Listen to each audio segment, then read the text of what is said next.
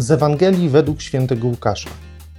Dla Elżbiety nadszedł czas rozwiązania i urodziła syna. Szczęść Boże, kochani, witajcie bardzo serdecznie.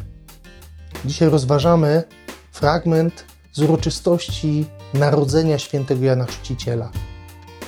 I specjalnie wybrałem to jedno zdanie. Dlaczego? Dlatego, że w nim streszcza się potężna moc Pana Boga. Słyszeliśmy wcześniej w Ewangelii według świętego Łukasza, pamiętamy być może z rozważań adwentowych, że Elżbieta była bezpłodna, nie mogła mieć dzieci.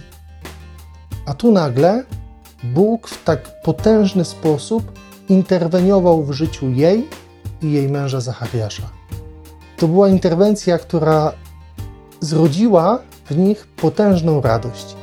Dlaczego? Dlatego, że no, dostali coś od Boga, czego się totalnie nie spodziewali. I na tym chciałbym dzisiaj się skupić, że zobaczcie, my bardzo często dostajemy od Pana Boga ogromne ilości łaski i dobra, ale nie potrafimy się tym uradować. Wydaje nam się bardzo często, że to jest jakby konieczne, że to się nam należy, że Bóg nie robi nam łaski, dając nam coś.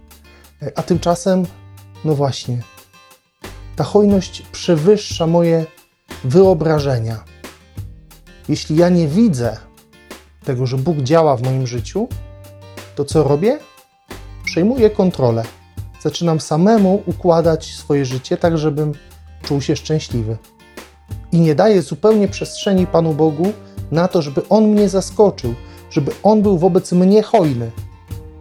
Tu jest problem współczesnego człowieka, któremu się wydaje, że Bóg o nim zapomniał. To nie Bóg zapomniał o człowieku, tylko człowiek zapomniał o Bogu i próbuje ten świat układać po swojemu, według swoich norm. A co się dzieje, jaki jest tego owoc? No to widzimy chociażby w Ukrainie, widzimy w wielu miejscach, gdzie panuje głód, gdzie jest tragedia, gdzie jest dramat, gdzie ludzie umierają z głodu, gdzie umierają z choroby, bo nie ma kto ich leczyć. I to jest ogromny problem tego właśnie, że my nie dajemy Bogu przestrzeni. A potem co się dzieje? No mamy pretensje do Pana Boga, że On właśnie w taki sposób działa, że nie interweniuje, że się nie interesuje znowu człowiekiem i koło się zamyka. To jest problem nasz dzisiejszy.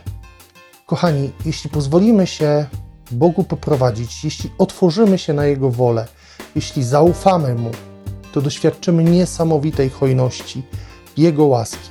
Takiej hojności, które przekraczają Twoje wyobrażenia, która przekracza Twoje pragnienia, nawet te najgłębsze. On Cię wyniesie na taki poziom doświadczenia dobra, miłości, szczęścia, że sobie nawet tego nie wyobrażasz. Nawet jakbyś pomyślał, pomyślała o czymś najwspanialszym, co Ci przychodzi teraz na myśl, to Bóg i tak da Ci nieporównywalnie więcej.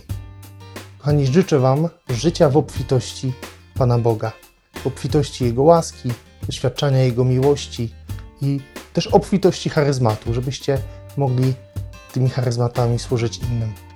Życzę Wam dobrego tygodnia. Trzymajcie się dzielnie. Błogosławię Wam z serca. Z Panem Bogiem.